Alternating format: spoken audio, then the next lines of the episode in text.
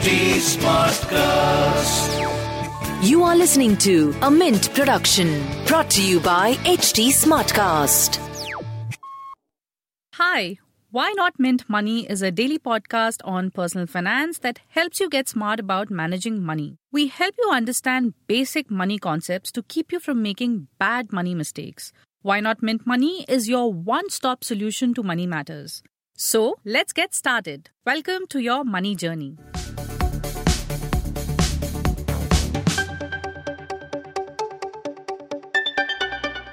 Hello and welcome to Why Not Mint Money. This is Neil Borate from the Mint Money team. If you remember, around a month ago, SEBI had come out with a circular on multi-cap funds saying that these funds must invest at least 25% of their corpus in large, mid, and small caps respectively. However, most of these funds are tilted towards large caps, and implementing the circular would have meant a forced buying of mid and small cap stocks, possibly at high prices, and also dealing with the fact that these stocks are very low liquidity. So, when a large fund starts buying them, the prices tend to move sharply against uh, the fund house and lower the returns of the fund manager and the investors eventually. There was a lot of confusion uh, around this circular and uh, two solutions were mooted by the industry. One was that many of these funds would simply reclassify themselves into some other category. And the second was that investors themselves could switch out of these funds, could redeem their investments and move to some other category. The, neither was ideal.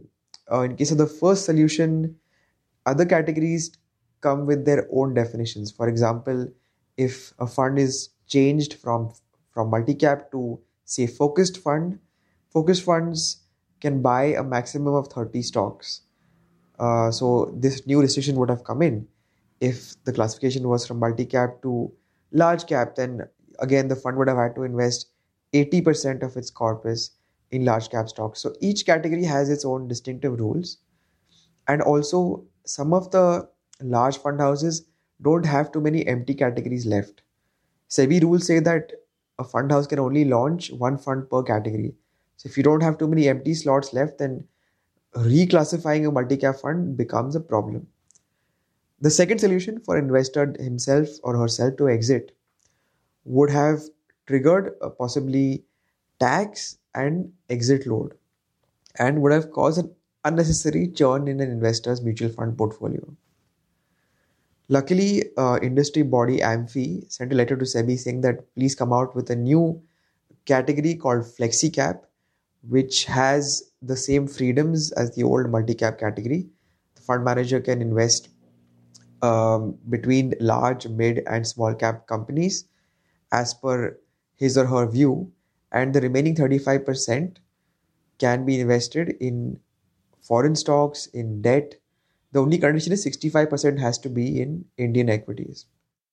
This has pretty much been accepted by SEBI, and the current circular gives effect to this category, creates this category. And it's a big relief for investors because they no longer have to seriously think of redeeming their uh, multi cap funds simply for this reason, for the circular's reason. Um, and the fund manager can simply reclassify to FlexiCap.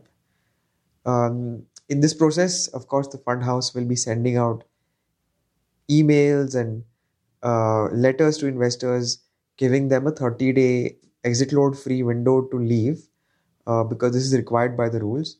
But if you get these emails, just fig- know that this is what is happening.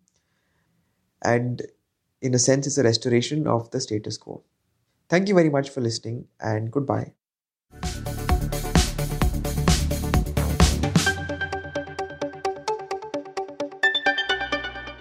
Thanks for listening in. We're also available on livemint.com. And if you're old school, then do pick up a copy of Mint for some insightful coverage.